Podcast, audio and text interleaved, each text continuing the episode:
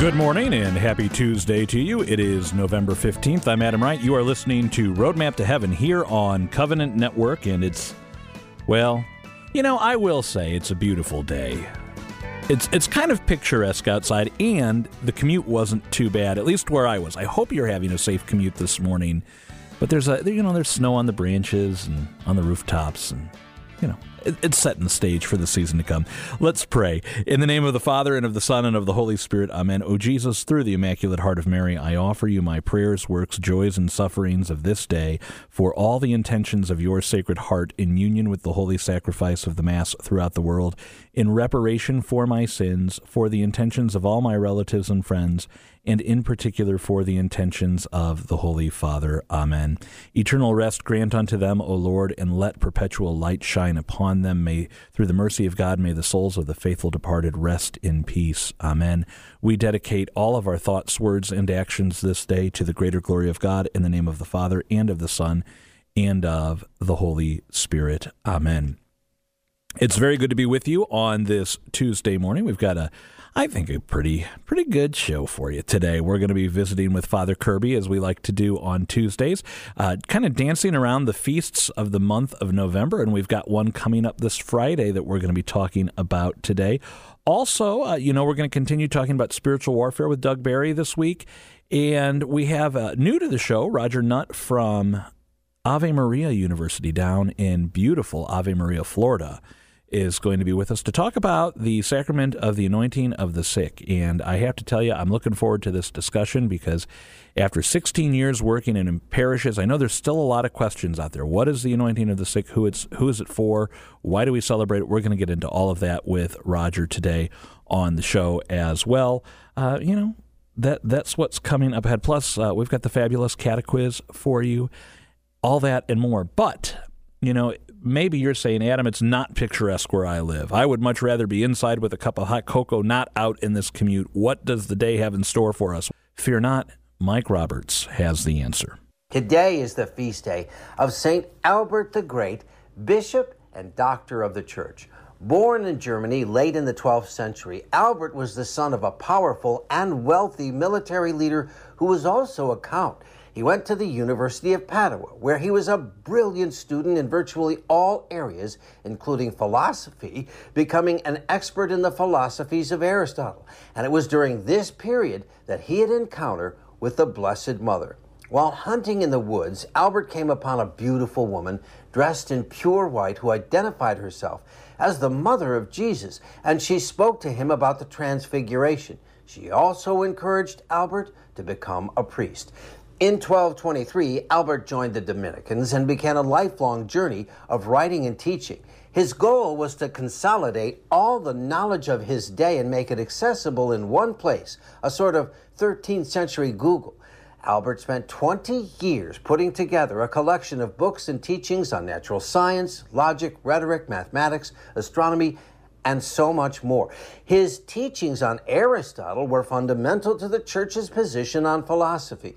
Albert was also the most influential teacher in the education of St. Thomas Aquinas. He was as well the Bishop of Regensburg, a Dominican provincial, and a preacher to the Crusade in Germany.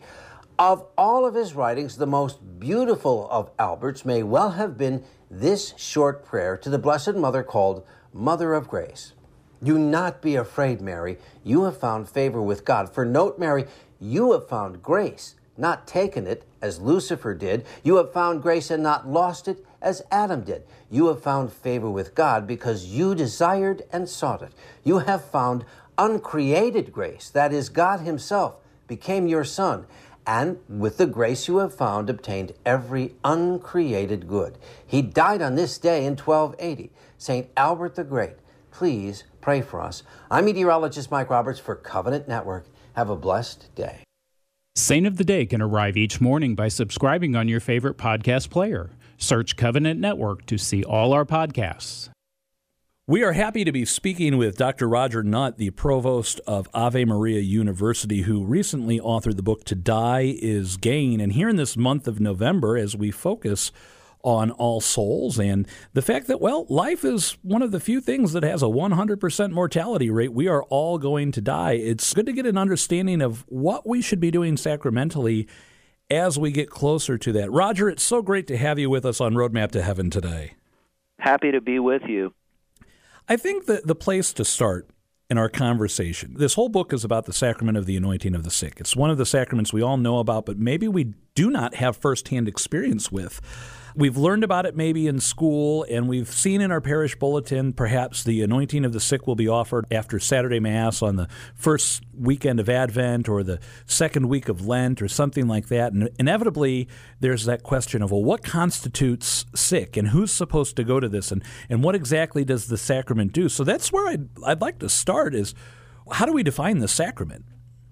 That is a great question, and it's even further compounded, I think, when we reflect on the fact that there are two sacraments of healing, penance and anointing of the sick, and I think if we polled most, uh, you know, Catholics and said, "Well, what's the difference between the two?"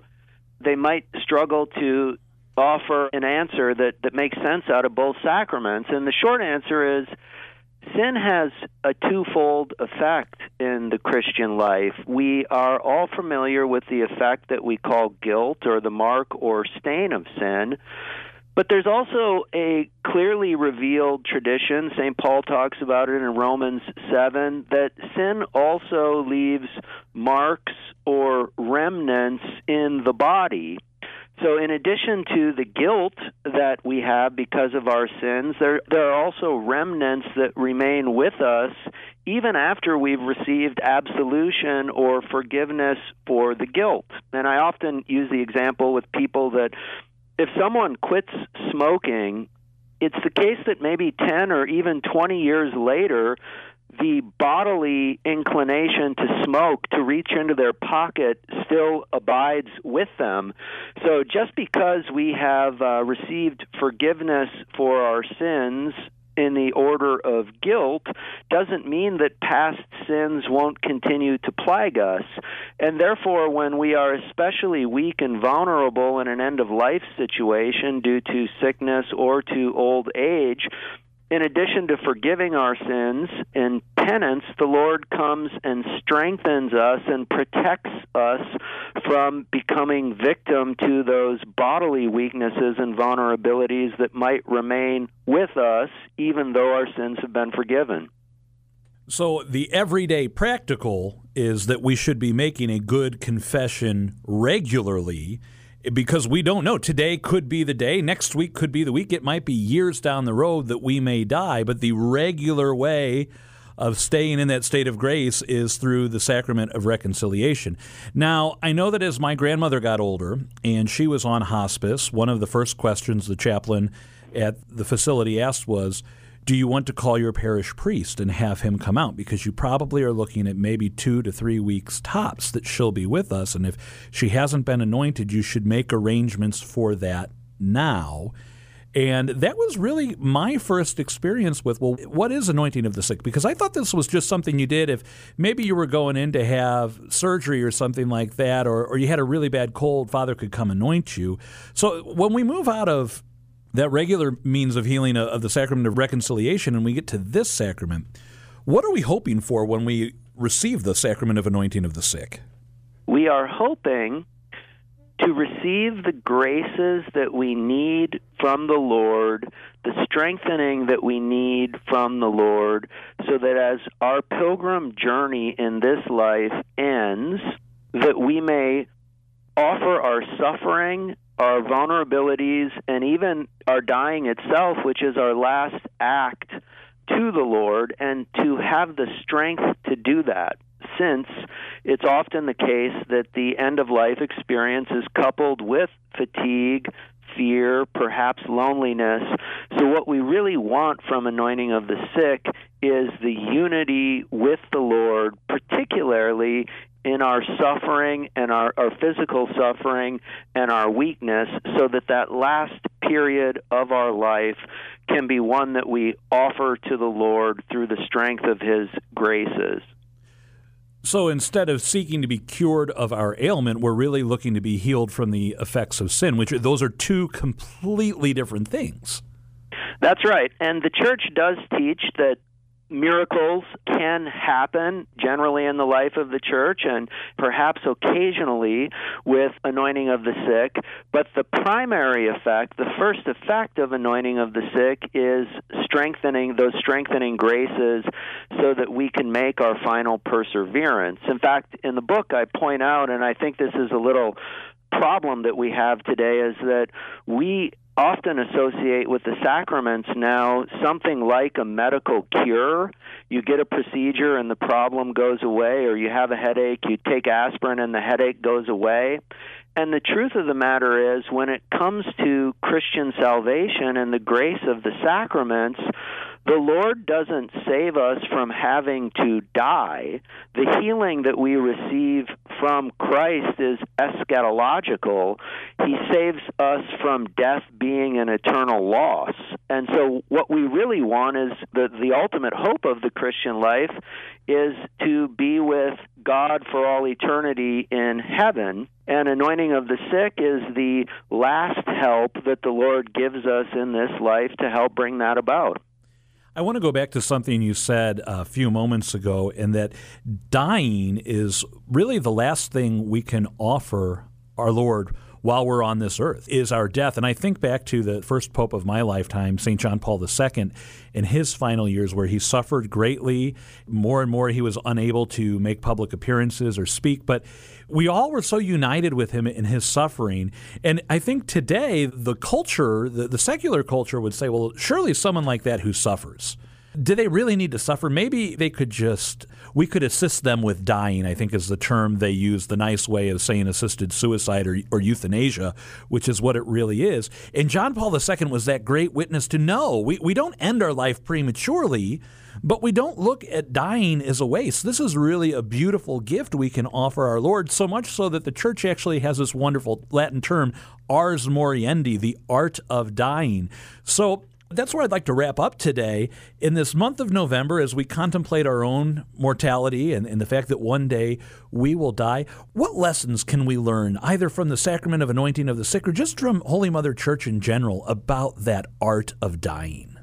I think the way that you introduced it is the lesson that we can learn, namely, from the example of our Lord Himself and great saints like John Paul II contrary to what the world thinks, suffering, in fact, is not pointless, it's redemptive.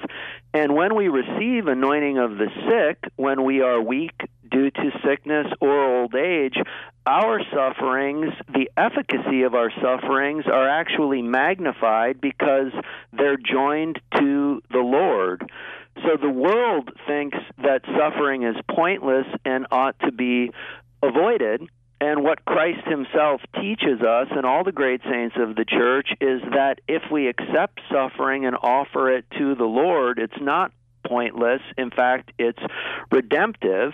And therefore, we ought to live each day of our lives so as to die well. That was um, the early church practiced vigilance, mindfulness of the fact that we are all going to pass away and have to meet our Maker, and therefore we should think about our lives in terms of we're going to die, and we should live in such a way every day that we can do that well. And the month of November does give us opportunities to reflect on that and to deepen that truth of the faith in our lives. So, really, instead of saying, Lord, put me out of my misery, it's, Lord, please take my misery and use it for my sanctification. Or even more beautiful, we can also offer that for the sanctification of the souls in purgatory. And what a great gift that is. The book, again, is To Die is Gain by Roger Nutt, Dr. Roger Nutt, uh, the provost of Ave Maria University. It's available through Emmaus Road Publishing. Roger, I want to thank you so much for taking the time to be with us today. Please let everybody know at Ave that we are praying for the good work you do to build the Catholic Church there, and it's our joy to have you with us today. Thank you so much, Adam. We're going to take a break here on Roadmap to Heaven. Don't go anywhere. Hello, podcast listeners. This is Adam Wright for Covenant Network. If you're enjoying this podcast, don't forget to hit like and subscribe. And while you're at it, share it with your friends. And now back to the Roadmap to Heaven podcast. Yesterday, we reestablished this idea that spiritual warfare rages on around us every day. And I don't even like to say it like that, reestablish this idea. We're acknowledging the reality that it's happening. But, Doug, I think sometimes one of the traps we fall into is just apathy. I mean, how many times have people said, well, you know, we, we know that the spiritual beings have so much more power than us, so I'm just going to let my guardian angel do its thing and I'm just going to stay out of it because what could I do anyway? You know what? Just count me out. Let let the spirits fight over it, and whatever happens, happens. Yeah, it, it, which is really, I, in my opinion, you can see this as a natural weakness. You know, it can be just you know sloth, laziness, apathy, but you can also see the enemy using that against us very easily. And some people are more prone to that, even on a natural level. They are when it comes to health. Well, there's nothing I can do about my health. So, you know, you're going to die from something. So why not just live it up and just consume whatever and eat and drink and to excess? And, you know, if the alcohol, the drugs, the smoking kills you, oh, well, there's nothing you can do about it anyway. Well, that's, that's not actually factually true. Doctors will tell you over and over what you put in your body affects your health tremendously. You play a part in your physical health, well being. You also play a major part in your spiritual health and well being. So to simply toss it off as, you know what, I can't do anything about it. the demons are out there. What am I going to do about it? We are not well versed then in really the facts of how this whole picture needs to be looked at. Number one, we have free will. The demons have absolutely zero control over your free will or mind. They cannot force you or me to do anything at all. They can manipulate, they can lie, they can deceive, they can project images, they can get into our imagination, they can pull up old files as you know, uh, an exorcist like a Father Chad Ripperger would say, they can have access to the files on your computer, on your desktop. They can open the files and remind you of your past and try to weaken you and, and draw you into these things. You have access to these same files. You can, through meditation, for example, you can bring different imagery into your mind. You can help heal those files by God's grace through your steps of meditation, for example. So we play a major part in this.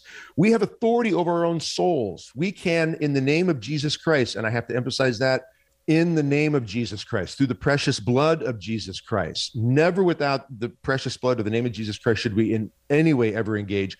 I have authority over my own soul, that in the name of Jesus Christ, I can tell demons to stay away from me in the name of Jesus Christ, I have authority over certain people in my life. For example, my wife, because of the bond of our marriage, I have spiritual authority over her. Now, everybody needs to understand this, and we're not going to get into the details. I know on this, there is a order of spiritual authority that we have and don't have.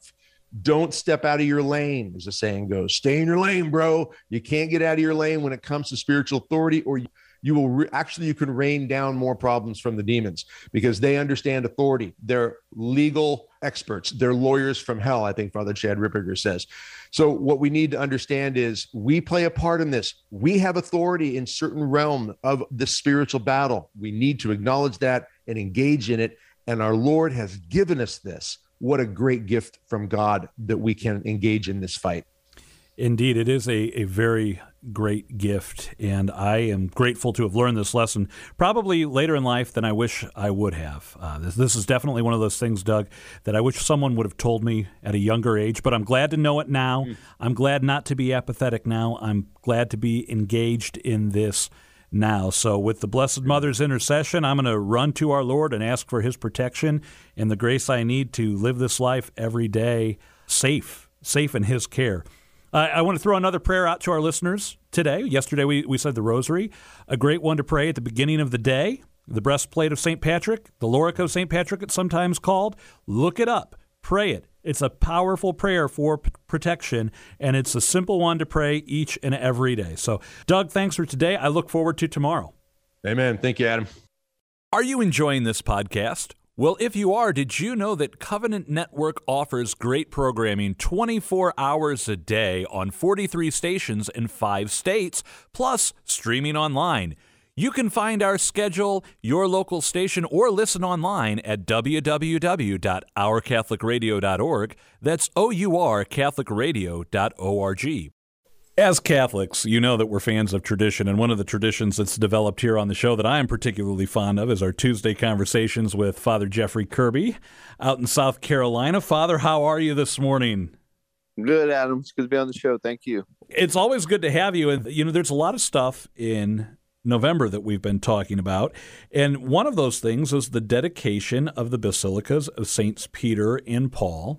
And, uh, you know, fortunately, one of the things I actually paid attention to on my high school trip to Rome was St. Peter's Basilica and was St. Paul outside the walls. And every time people show pictures of that, I'm like, oh, I've been there. I, I remember that one. I've been to that one. Other than the historical significance for, for tourists like me, what is the significance of these churches and why do we have a whole feast day, you know, a, a memorial of their dedication in our liturgical calendar?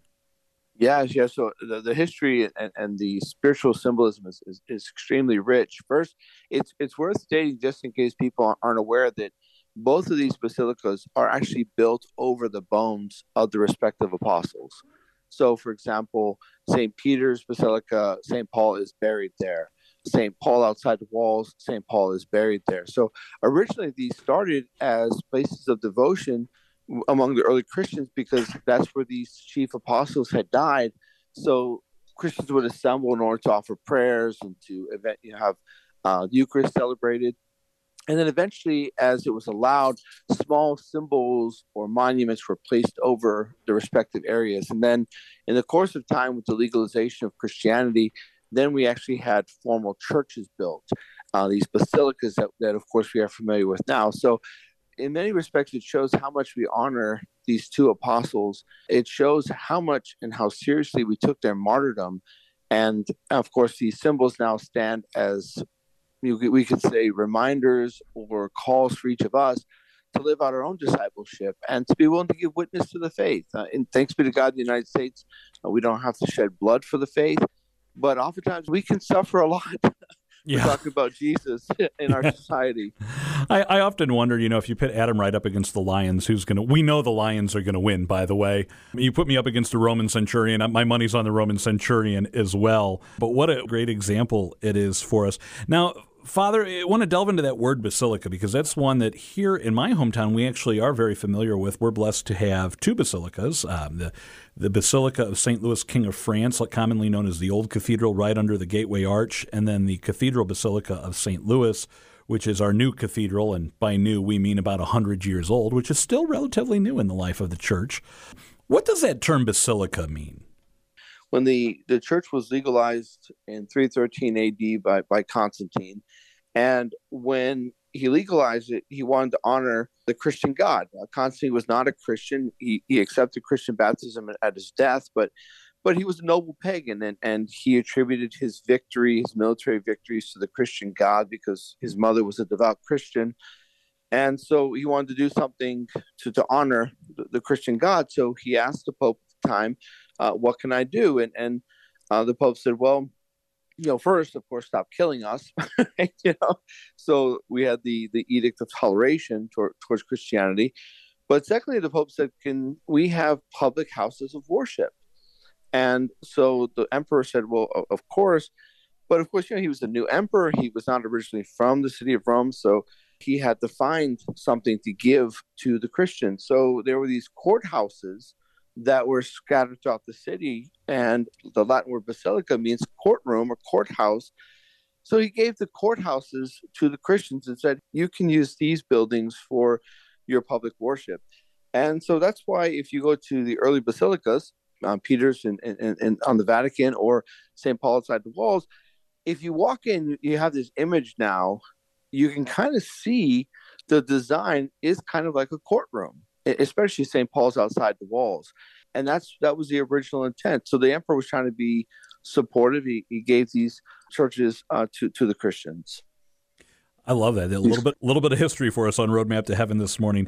Now, speaking of, of these beautiful edifices, you know, it, it's one of the things that when you think of Vatican City, you think of St. Peter's, and you think of that image of the church standing there in the piazza, or you think of the, the Pope standing on the loggia when a new Pope is elected and announced.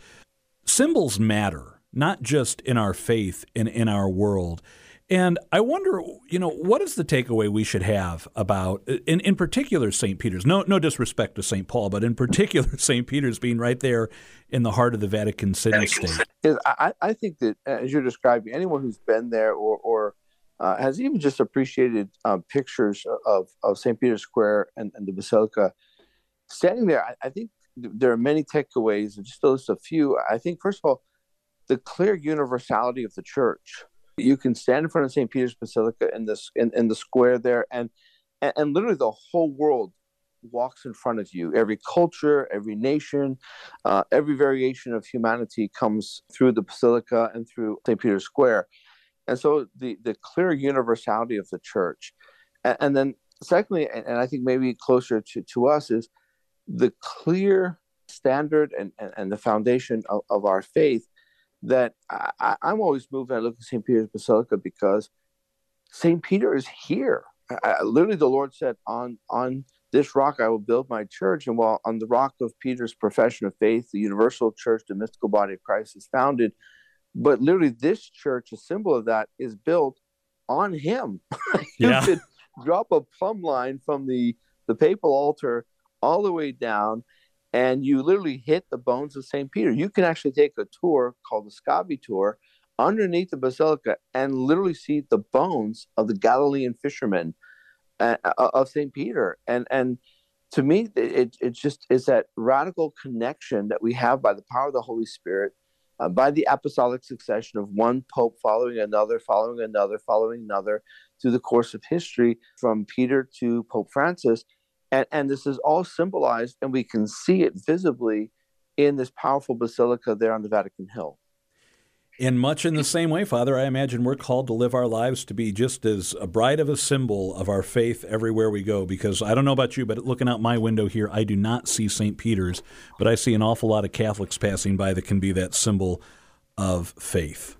Amen. Amen. And, and, and you know, Pope St. John Paul II used to always say that the Christian is called to be the universal brother and the universal sister to all people and we are so we show that universality and we show our connection to the early apostles whenever we are faithful to the gospel they gave us. So very much adam as you're describing that universality that integrity of faith very much we are sent into the world to be those ambassadors those representatives uh, as well to, to those around us. Wonderful father. Uh, could i ask you to close us out with a prayer today? Yes let us pray. Father we ask your blessings upon us and we ask for intercession of Peter and Paul for all of us today that we can be as faithful witnesses as they were. We ask for their intercession. We ask these and all good things through Christ our Lord. Amen. Amen. We're going to take a break here on Roadmap to Heaven. We're always grateful for Father Kirby taking the time to join us on these Tuesday mornings. Until we come back, stay tuned. Are you enjoying this podcast? Well, if you are, did you know that Covenant Network offers great programming 24 hours a day on 43 stations in five states, plus streaming online? You can find our schedule, your local station, or listen online at www.ourcatholicradio.org. That's O U R CatholicRadio.org. Visit us today. And now back to this podcast. We have a multi tiered catequiz question for you today. This one's going to be in part. So let's start with the first one. Father Kirby and I were talking about basilicas, and uh, if you're paying attention, you should know the answer to this. How many major basilicas are there in Rome? How many major basilicas are there in Rome? The answer is four. There are four major basilicas the Archbasilica of St. John Lateran St. Peter's Basilica, the Basilica of St. Paul outside the walls, and the Basilica of St. Mary Major. Those are the four major basilicas in Rome. Uh, coincidentally, though, there are those are referred to as the papal basilicas. There are six papal basilicas. Two, though, are in Assisi. Now, that said, Rome, the the eternal city, how many basilicas are there in the diocese of Rome? Right, not just four, but how, how many are there? Well, there are 61 minor basilicas in the Diocese of Rome. And that's, wow, that's an impressive number. Now, we uh, jokingly refer to St. Louis sometimes, lovingly refer to St. Louis as the Rome of the West because we have so many beautiful churches and so many different religious orders here. And we even have two basilicas, as we said in the segment with Father Kirby here in St. Louis. But my question for you, our final catequiz question of the day, do you know how many basilicas there are in the United States? And they're all minor basilicas. Some of them are cathedrals, some of them are national shrines, some are co cathedrals, some are just parish churches, um, some are abbeys. But how many are there in total? Do you have a guess? Do you know? You know, if you know, that'd be impressive. I didn't know. I had to look it up. There are 91 minor basilicas in the United States of America. The most recently designated two were the Basilica of St. Mary of the Assumption in Lancaster, Ohio, and that is a minor basilica, it's a parish, and then the Basilica of St. Stephen in New Orleans, Louisiana, that was uh, created a basilica on May 12th of this year. So uh, lots of fascinating things you can look up. But here's a I don't know about you, but when the winter comes, I start to get that travel bug. I'm, I'm already thinking about next summer's vacation, and I'm thinking in terms of a road trip and where are the places we could go? And what is there to see along the way? And in particular, what is there to see along the way that is particularly Catholic? I love seeing beautiful churches. So maybe, perhaps, just maybe, you could look this up. And as you plan travel, or maybe if you're traveling for business, you could take some time to stop at a beautiful basilica here in the United States of America. We have 91 of them. And who knows, maybe one day we will have more. We're going to take another break here on Roadmap to Heaven, but we still have the Daily Dose of Encouragement coming up for you in a little bit, and then we will wrap up the show. Uh, for all of you driving right now, please know we are praying for a safe commute out there. Be be careful on those slick roads. And, uh, you know, maybe if you get stuck in traffic, instead of getting frustrated, offer some prayers this morning. Sanctify that morning commute as well. You're listening to Roadmap to Heaven right here on Covenant Network. Stay tuned. Are you enjoying this episode of Roadmap to Heaven? Are you saying to yourself, I wish I could listen to this again? Well, good news, you can. Just go to your favorite podcast app and search Roadmap to Heaven by Covenant Network to find this episode and more. And for even more great Catholic content, be sure to visit www.ourcatholicradio.org. That's O-U-R-Catholicradio.org and click on the Programs tab for some great shows. And now back to Roadmap to Heaven. This week on the Daily Dose of Encouragement, Patty Schneier is helping us prepare for a good death. So, Patty, how do we prepare today? Today, I just want to talk on a very practical level. It's important for all of us to have a will with Catholic medical directives. I say this because the cases that make the news are due to family infighting because there was no medical directive. I was told that by priests and by lawyers. My husband and I have recently gone and met with a Catholic lawyer in order to get our affairs in line. Our children are now grown, and we had not done this since when they were very, very young. Many people kind of forget to get their affairs in order.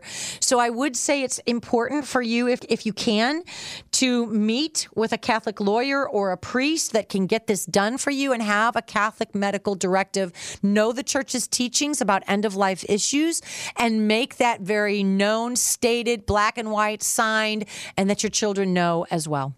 It's the kind of thing that none of us like to think about, but we all need to do. So, Patty, thank you for this dose of encouragement. To follow up on that, there are actually some great resources out there to help you with that. I know the Knights of Columbus have a, a great workbook on looking at end of life and not just um, from the logistical standpoint, but really what are your wishes? What you know, what do you need to have in order paperwork wise? There's some really great checklists out there. Uh, that is just one among many. A good internet search can help you find some some great Catholic ones as well. And it's an important conversation to have. I mean, I, I cannot second what Patty said strongly enough.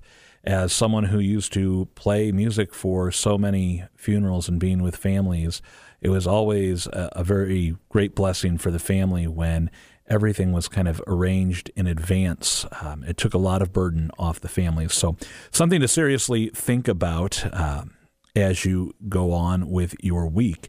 And you know, as Patty reminded us, we're preparing for you know our own end. We don't know when that may be. For some of us, it may be sooner. For some of us, it may be a long ways off. But if we knew the date, it of course would be a lot easier. But we don't know the date.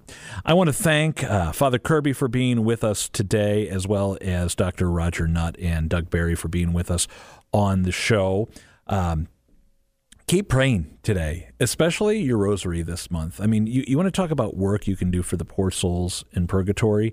Offer your rosary for them. And do not underestimate the efficacy, the supernatural efficacy of your prayer for the holy souls and offer your suffering for them. You know, I mentioned I was sick last week. Uh, what a blessing it is to be able to offer that suffering and say, Lord, please take my suffering for the souls in purgatory for their sanctification. Um, Lord, please sanctify me through my suffering. Let's not waste these opportunities in our lives as they come.